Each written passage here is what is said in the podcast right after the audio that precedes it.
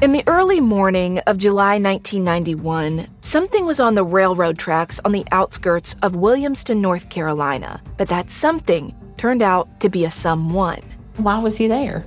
I'm investigative journalist Delia D'Ambra, and over the past year, my investigation for the latest season of my show Counterclock has plunged me into the details of a mystery so big and so bizarre that it feels like fiction, but it's not. It's reality. And the reality is that while my investigation started as a look into one man's suspicious death, what I uncovered is a web of small town secrets, a string of other crimes, missing people, and so many other suspicious deaths. These are all things that I think many have tried to keep hidden. Do not go looking for answers. I've had to rethink everything I thought I knew about where I'm from. That somebody is somebody's plural. Listen to Counterclock Season 6 now wherever you're listening. Ah, the sweet sound of sports you love from Sling. The collide of football pads. The squeak of shoes on a basketball court. The crack of the bat on a home run. The slice of skates cutting across the ice. But what about this one? That's the sound of all the sports you love, all at once. Starting at $40 a month. Experience it all live with Sling. Sling. Everyone knows therapy is great for solving problems, but getting therapy has its own problems too, like finding the right therapist, fitting into their schedule, and of course, the cost. Well, BetterHelp can solve those problems. It's totally online and built around your schedule. It's surprisingly affordable too. Connect with a credentialed therapist by phone, video, or online chat, all from the comfort of your home. Visit betterhelp.com to learn more and save 10% on your first month. That's BetterHelp H E L P.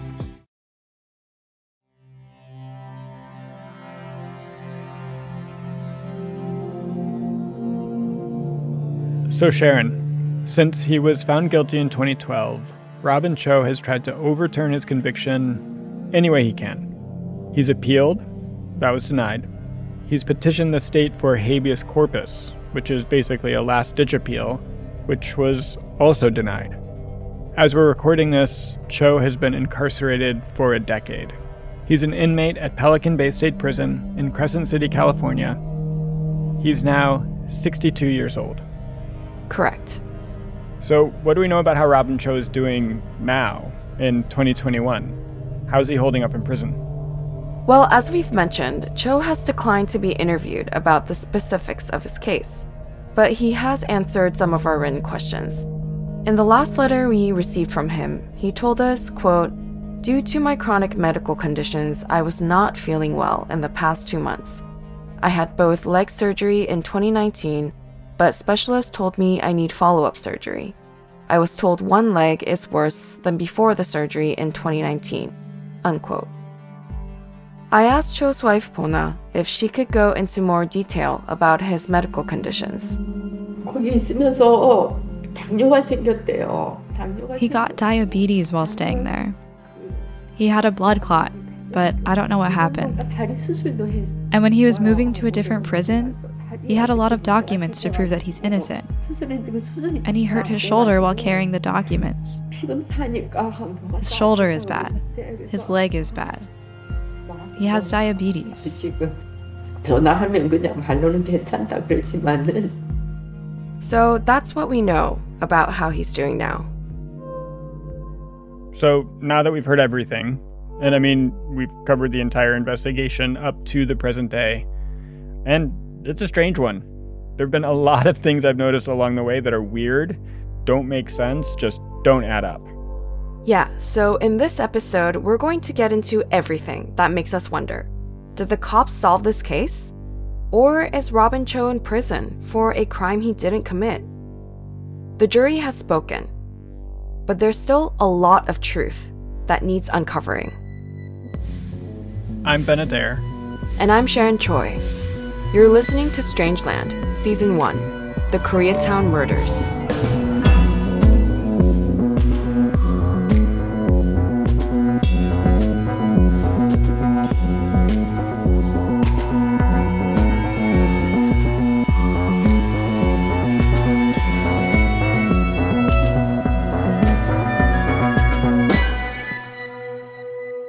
This is episode 7 Holes in the Case, part 1. Okay, Sharon, so first let's talk about the crimes themselves the murders and the murder scene, because things got weird from the very beginning. So, one thing that sticks out to me is that there was no sign of forced entry into the Song's apartment. That could mean a few different things. Maybe the killer could pick locks or had a key, or maybe the people in the apartment let the killer in. Maybe they knew him. Are there any theories about how the killer got into the Song's apartment? So, according to court documents, another tenant of the Renaissance apartment complex, a woman named Amber Sexton, stated that the children from the Song household would often play in the hallway. She said it was not uncommon to see their door open. Oh, okay. So the door could have just been unlocked. Nothing fancy, no lock picking needed or anything like that. Door could have just been unlocked. Yeah, it could have been. Okay, that makes sense. So, my next question is about the method. You know, throughout this whole investigation, we've heard these killings described as execution style or professional by the media, by law enforcement. But execution style doesn't seem consistent with the theory of the crime posed by the prosecution the burglary gone wrong. I mean, were these killings execution style or not? Yeah, so that would really depend on who you ask. According to court documents, one of the prosecutor's crime scene reconstruction experts initially observed, quote, "In my opinion, it's fair to say someone wanted one of these two women dead. Whether it was one as opposed to the other, I actually could not say." Unquote. If they were targeted, that would lean toward professionals, or at least someone who knew what they were doing. Yeah. Also at trial, Detective Rob Bubb testified for the prosecution. He was the one who had been called to the crime scene the day of the murders. He testified that, as we know, there were no eyewitnesses to these crimes. So that sounds like the killer was able to enter the apartment, fire six bullets, murder three people over the course of possibly an hour, and leave without being seen. Detective Bubb also testified that he didn't find any expended shell casings at the crime scene.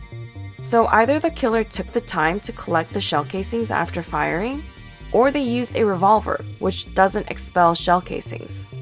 It's always struck me as very strange that no one heard six shots in the middle of an apartment building. I mean, given that guns make a lot of noise and silencers like we see in the movies don't really exist. Exactly. But if the killer was using something like a suppressor on the weapon to dampen the sound a bit, between that and collecting the shell casings or using a revolver, that to me demonstrates a level of preparedness, of knowing what you're doing. Like maybe they'd done this before. Yes, if we're to believe the prosecution's version of events, we would have to accept that Cho entered the Song's apartment to commit burglary and brought a firearm possibly a firearm with a suppressor, like you said. Right, and we would also have to accept that Cho was caught in the act, that he was surprised, so he shot and killed the nanny and the boy, but then waited 30 minutes to an hour for the wife to come home and then killed her. Yes, and then left the crime scene without stealing anything. Yeah, I mean, look, these circumstances seem to imply a more planned or professional killing. Maybe. But there's also evidence that these murders were not professional in their nature. Really? Like what? Well, for starters, the type of ammunition that was used.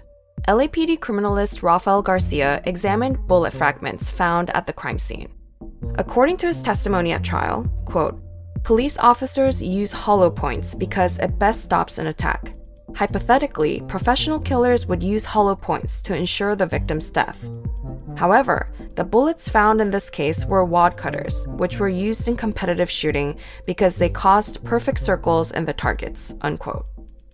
Huh. You know, that does make me think about the bullets that Cho dumped in the trash at Ross Dress for Less. He said those were from a firing range. He said that he'd been to firing ranges before. Yeah, and here's another point to consider. If this were a professional hit, you'd assume a high level of marksmanship. But LAPD crime scene reconstruction expert Paul Delhauer observed that six shots were fired, and one was a miss. One of the shots missed? Yeah. Even though these shots were fired at a fairly close range, one completely missed the victims. It struck the wall of the shower. You know, Sharon, another inconsistency occurred to me. Why was the wife the only victim that was tied up with duct tape? Three people were shot, but only the wife was tied up. The LAPD's crime scene expert, Delhauer, weighed in on that too. He said that the binding and gagging was further proof of the sequence of the murders. He said the binding lessened the possibility that the wife would react loudly when she was brought into the bathroom and saw the other two bodies. Hmm, okay. And there's one more detail that's inconsistent with this idea that this was a professional hit. As Paul Delhauer pointed out, professional killers would want to ensure that their victims were dead. But the bullet that hit the two year old didn't kill him instantly. The medical examiner who conducted the autopsy of the two year old determined that the bullet entered his left shoulder and traveled downward, and quote, death was not instantaneous, but resulted from loss of blood. Jesus. Yeah.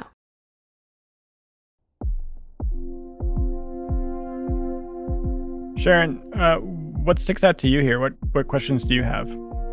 Well, okay, so since we're discussing the child victim, the question that keeps weighing on me, and it's a really difficult question to answer, I know, but the question is Is Robin Cho really capable of murdering a young child?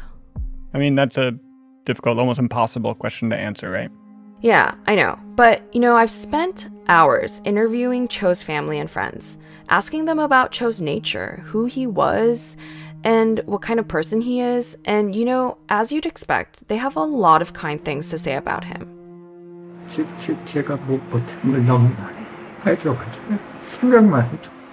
This is Charlie Cho, one of Robin Cho's older brothers. When I interviewed him, he was visibly distraught about all of this, even after all these years.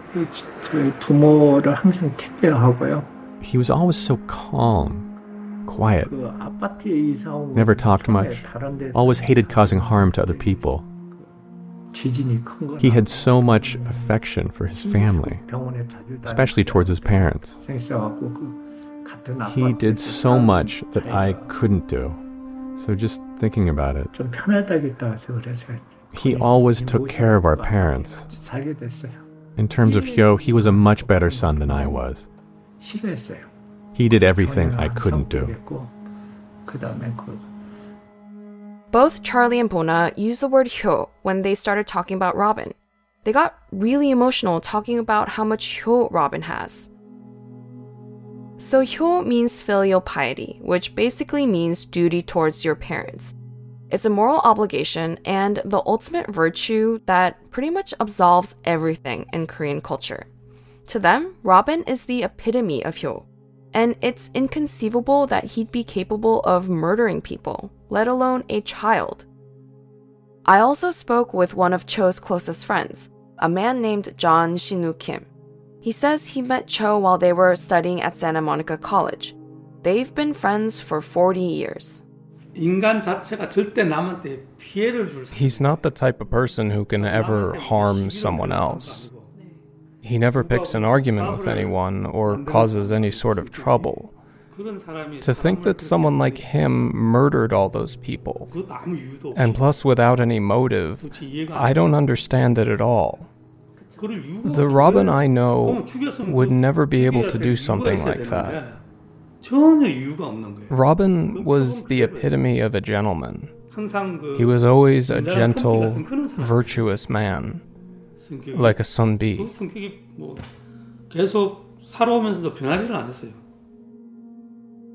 The moment John described Robin as a Sunbi, I got a general idea of Robin's character, and it really gave me pause. What, why? What does Sunbi mean? So, Sunbi refers to scholars from the old dynasties in Korea. Nowadays, we use the word to describe a certain type of character, someone who's virtuous, reserved, and conscientious. It's not always a compliment because it can also mean that you're old fashioned and uptight, but you would have to meet pretty high standards to be called this word. I mean, look, whether or not someone is capable of murder, child murder? How can we know? You know, actually, Sharon, I know someone who might be able to shed some light on this. Who is it? Well, he's a man who was in federal prison for almost eight years, and he spent a lot of time in the company of killers. He studied them and almost became one himself. We're going to talk with him next, right after the break.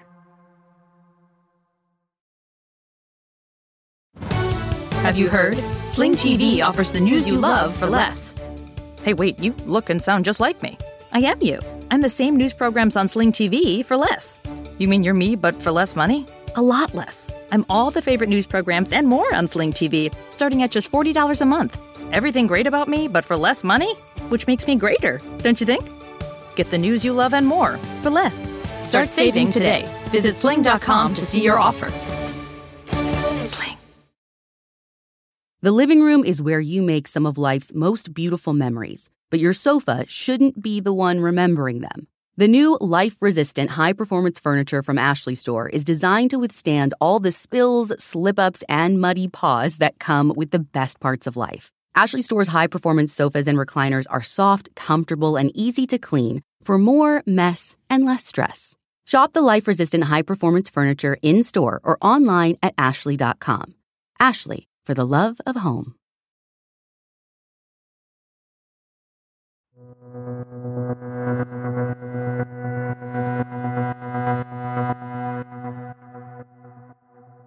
Okay, Sharon, you have some really good questions in the last segment about the nature of killers, about whether or not Robin Cho could really be capable of killing a child. Yeah, it seems like an almost impossible question to answer. I think I know a good place to start.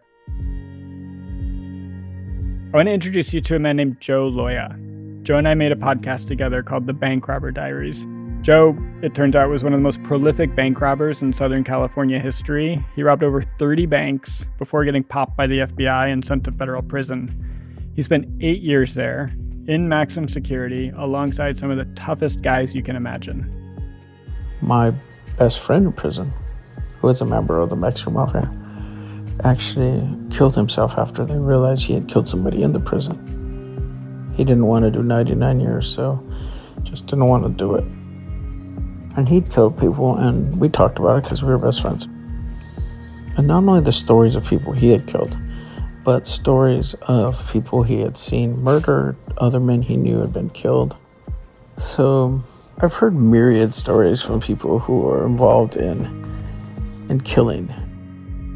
Besides studying killers and breaking bread with killers in prison, Joe almost became one. When he was 16 years old, he was being badly abused by his father, so he stabbed him in the neck to try to get away from him. Wow, so he really knows what it takes to become a killer. Yeah, so something you should know about Joe is that number one, he changed his life. He's not a bad dude anymore. That's what our podcast, The Bank Robber Diaries, is all about. And number two, he's one of the most insightful people I've met. He has this crazy ability to read people and situations and immediately know exactly what's going on. Okay, so what does Joe say? How does someone turn into a killer? Well, it all starts with someone feeling threatened. It could be a physical threat, like someone might physically harm you or kill you, or a psychological threat, like someone will cause others to think something about you that's so bad, your life as you know it could end. So it's not actually maybe physically in peril, but the idea of who you are, your sense of self will be extinguished. And so you have to first turn somebody into this thing that's that's other, just a piece of meat. And when you turn somebody into the other, they become something else. They're the enemy. They're trying to kill you, and you could kill them. What are the differences that you've seen between people who've killed and people who haven't killed? Are there fundamental differences? What are the differences? Actually, what's interesting is there's two kinds of killers. There's the one who kills once and never kills again. Because it was such a wild act of passion. They're not going to kill again. They're just, it was a perfect storm. I met this guy, his name was Andre. He looked like a monster. He looked like he was killing people every day. Um, big scars on his head. You know, he'd been brutalized as a kid. But he was a sweetheart of a man now in prison. But he got in a drunk brawl when he was at 19, and he bashed some guy over the head with a bottle, and the guy died. He was not a killer. He just accidentally killed the guy. So then you meet the other people, like my friends, who have been killing people in drive-bys since they were kids, stabbing people in cells, and then they come to prison and they're just they're killers. I met a guy in prison, killed a man, got put in solitary confinement five years, came out within a couple months, killed another man, five more years. Came out and killed another man. He was going back for another five years in solitary confinement. That's a guy who knew how to kill, knew that he would come out and keep doing it, enjoyed doing it. He liked the power he, that he derived from that. So, is there a difference in these types of killings? Like, do killers draw a distinction between like killing a wife and killing a two year old? I mean, to me, the two year old is like most egregious here. Is there a difference in a killer's mind? There's no codes to killing. People talk about codes, but it's a criminal act. Once you get on the other side of breaking the law, it's just all law breaking. So when you're dealing with murder, you're dealing with the ultimate not giving a fuck. It's not like there's, oh, we can't kill kids. They'll, they're killing. They're gonna kill. All they are is abstractions. They're pawns on a chessboard. They just need to be moved out of the way. So what strikes you about these crimes? To me, it's a, they're two separate killings. There's the the nanny and and the boy are one murder scene, murder time, the fact that they weren't tied up, that they're nothing, the same thing didn't happen to them that happened to a woman tells you there's a different category of intent. And then the person waits, the killer waits for the woman, ties her up. In fact, it's such a close, intimate thing to tie someone up and sit there and watch, hold them, touch them. Tying someone is intimate. And then he had to mansplain to her because that's totally what happened there. I'm going to explain to you Here's my chance to explain to them why they had to die and why they offended me and how pissed off I am. And then I'm just going to get mad at them. Either way, the first one is, is a murder scene unto itself. And then the second one is an entirely different thing. Feels very personal. So knowing knowing what we know about Cho, do you think he could have done these crimes? A man who does $2.2 million worth of fraud is a man is heavily invested in a reputation of himself. So he is vulnerable as anybody else, or more so, to feeling desperate when an impression himself is at risk. His sense of identity is at risk. I would say the fact that he did all that fraud shows me that there is a way in which this man's sense of his identity is really, really keen, and he could feel imperiled that way. But I don't know what that would have to do with that woman. I have no fucking clue. From what I'm hearing you say, though, the financial motive doesn't make sense given the personal nature of the killing of the wife. Do I think he could have killed her for the reasons that the prosecution said? Mm, I don't see that connection at all. That's that doesn't make sense to me at all. Because the money was left behind. He treated the other people's collateral damage, but this was a very personal, intimate thing to talk to tie a woman up. So I don't see that. I don't see that. So Sharon, what'd you think of what Joe had to say there? Well, it's really interesting that he divides things up into two separate murders. That the killing of Therese seemed more personal. She was tied up, the others weren't. The idea of the killer lecturing at Therese, explaining how it's her fault she's about to die, that's messed up. It reminds me, you know, when Cho was being interrogated, the detectives asked him if he was having an affair with Therese, to which he said no. Oh, that's interesting. Almost like maybe the police were thinking about that too, that the killing of Therese might have been the real intent. And as Joe says, the other two were collateral damage. Like nothing was going to stop the killer from their real mission. Yeah, I'm also surprised to hear Joe say that many killers really wouldn't make a distinction between killing an adult and killing a child. Yeah, that was interesting to me too. But the last thing that really stood out to me is that Joe does seem to think that a person who's capable of committing fraud is more likely to be capable of murder. Because that was a big part of the prosecution's case against Cho. They basically said Cho took advantage of these people. He's a bad man, and the kind of bad man that could commit these murders. Right. You know, Sharon, while we're on the topic of Cho's financial crimes, there's still a lot of things about them that don't add up to me. Like, the money. What did he do with all that money? It was supposedly $2 million. Where did it go? Was he blowing through cash? Was he buying houses, buying fancy cars, buying a boat? You spoke with his friends and family. Did you ask any of them about that? I did, yeah. And here's what Cho's brother, Charlie, had to say.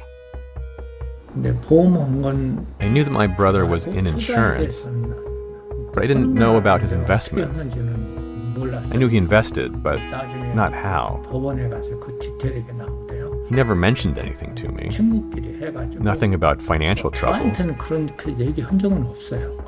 When I asked him what he was up to, he would just say, Oh, things aren't so good. He never mentioned anything about financial struggles. Huh. Okay. Did you ask his wife? Yes, this is what Puna said.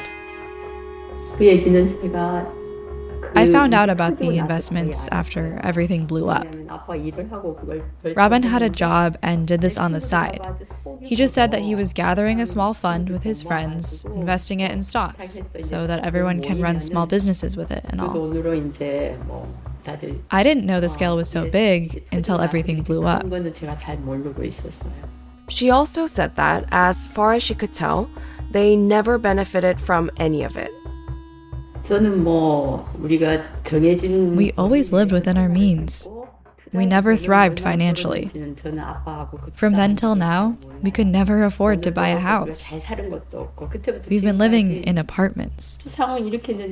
It was never as if we saw profits from the investments, took other people's money, and had a good life with that money.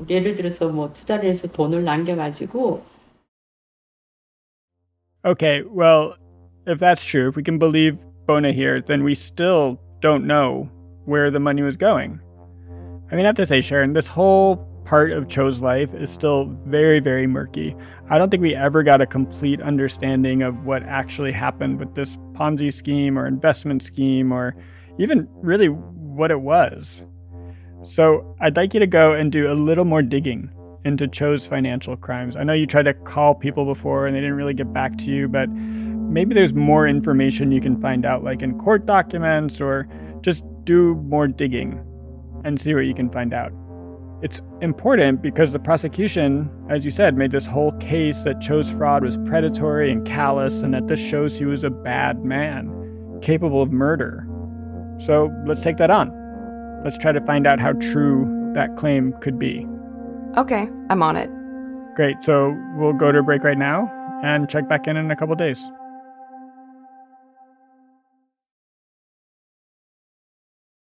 Have you heard? Sling TV offers the news you love for less.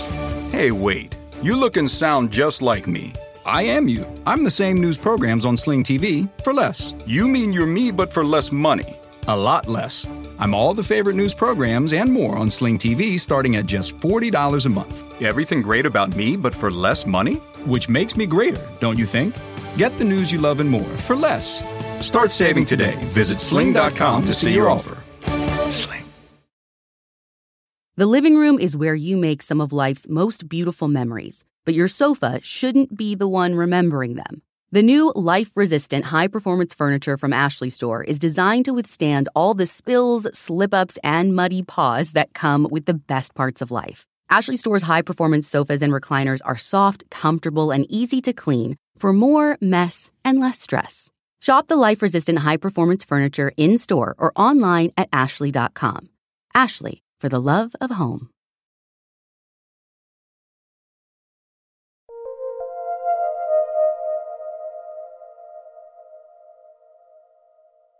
Okay, Sharon, we're back from the break, but it's actually been a few days and it's good to see you. You've been buried in court documents. Yep. You've been trying to get to the bottom of Cho's financial crimes and you just texted me, said you wanted to hop on Zoom and record. So I'm guessing you found something interesting? Yes, I did. So, first of all, here's just like a quick recap of Cho's financial escapades. In 1998, Cho has his big idea. He starts telling his friends of investment opportunities that can make them all a ton of money. First, friends invest, then friends of friends, and so on. Fast forward to 2003. Checks are bouncing and investors are going to the cops. In May of 2003, when the murders happened, Cho had two separate civil lawsuits filed against him. But in late 2003, Cho filed for bankruptcy, so the lawsuits were dropped. I still can't believe that you can file for bankruptcy to get out of civil lawsuits, but that's a subject we'll have to tackle in a different podcast. Go on. So it seems like Cho might get away with all of this. But in 2006, he's arrested and charged with 118 counts of various financial crimes. At that point, he's accused of having defrauded a huge amount of money. Reports put it between 1.5 and 2.6 million dollars. But then in June 2008, Cho is granted this weirdly lenient, generous plea deal. Only $265,000 in restitution, 8 days in jail, and 5 years probation. Right, right. I remember you telling me about this back in episode two.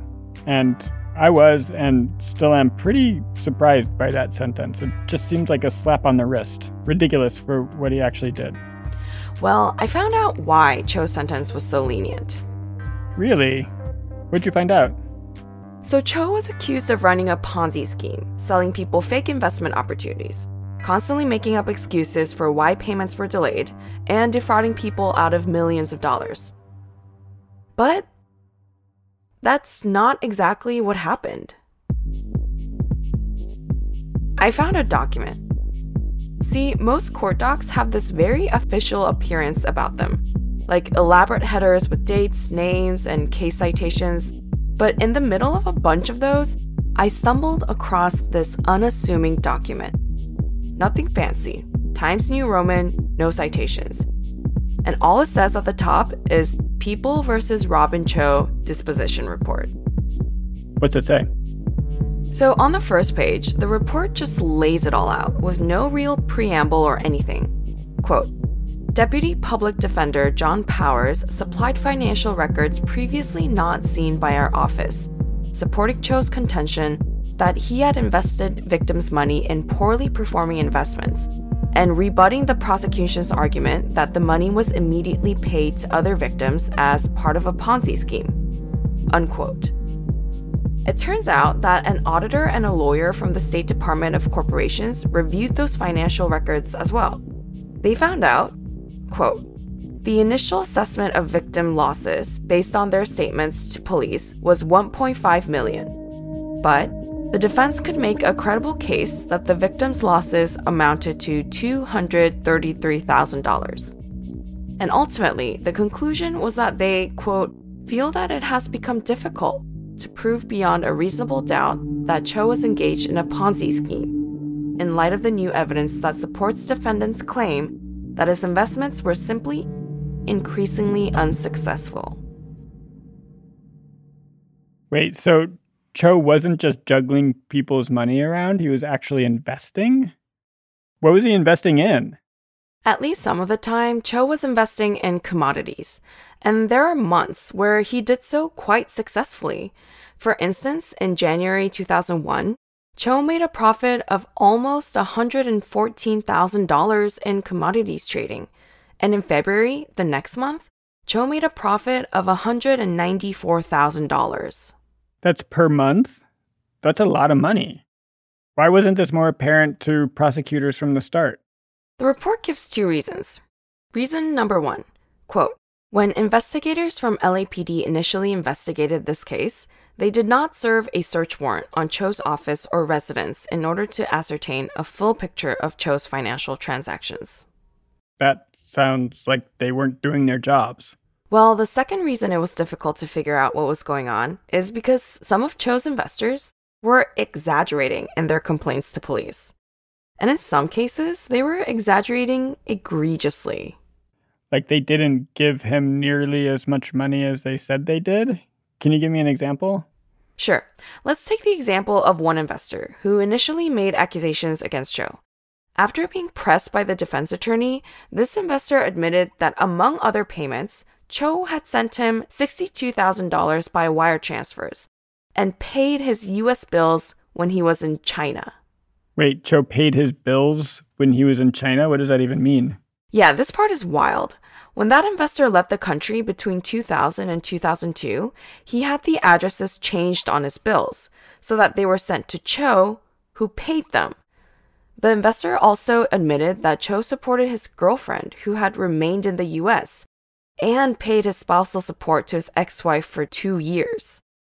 Ultimately, the defense attorney found that he invested $170,000 and was repaid $290,000. Wait, so he actually made money on the deal? Yes.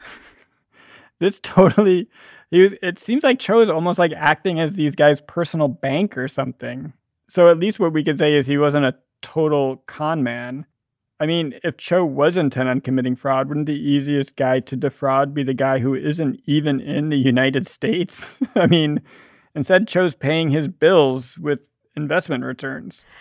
Yeah, and this report has something to say about that arrangement as well. It says that this untraditional method of repayment may have enabled the investors to avoid declaring the payments on their taxes. So some of these investors may also have been tax cheats? They may have been, yeah. The whole report concludes with this quote, The post preliminary hearing audit significantly reduced the amount of loss which can be proved beyond a reasonable doubt, causing Cho's conduct to appear to be less criminal in its intent. Another thing, Sharon, I mean, the time period that we're talking about is 1998 to 2003. The first two years were a bull market. Investors were doing great. But then 9 11 happened and the stock market collapsed. So it is totally possible that Cho was making good faith investments, making good money, but then things went bad. The investments started to fail. As soon as I read this document, I started thinking about the issue of motive in this case. While the prosecution was quick to remind the jury that they didn't have to prove motive, they also called to the stand people who had invested with Cho, trying to paint him as deceptive, manipulative, and capable of committing murder. But this report changes that narrative that Cho was a multi million dollar fraudster who had ripped off some of his closest friends. And it makes me question even more than before. Should Cho's financial history have been admitted into the trial at all? Was it really relevant in a murder trial? Was that fair? And so I started wondering about some of the other aspects of this case and how they were presented at trial. What about the typewritten tip letter or the fingerprint evidence? Were they presented fairly or not? They're willing to tolerate bad science so long as it helps them put away the people they think are guilty. And I would rather that they were more concerned about doing the work and presenting the findings in a way that's accurate and fair. We're continuing our deep dive into unanswered questions on the next episode of Strangeland produced by Western Sound. More holes in the case, starting right now. The living room is where you make some of life's most beautiful memories, but your sofa shouldn't be the one remembering them. The new life resistant high performance furniture from Ashley Store is designed to withstand all the spills, slip ups, and muddy paws that come with the best parts of life. Ashley Store's high performance sofas and recliners are soft, comfortable, and easy to clean for more mess and less stress. Shop the life resistant high performance furniture in store or online at ashley.com. Ashley, for the love of home. Get everything for your next project today at Menards. Johnson Level has been an industry leader for over 75 years, offering the finest levels, lasers, and layout tools. The Johnson Level 85 foot laser distance measurer captures length, area, and volume, and it also can be used in dusty and rainy environments. View our selection of Johnson Level tools on Menards.com. Plus, check out the weekly flyer for many other great deals happening this week. Save big money at Menards.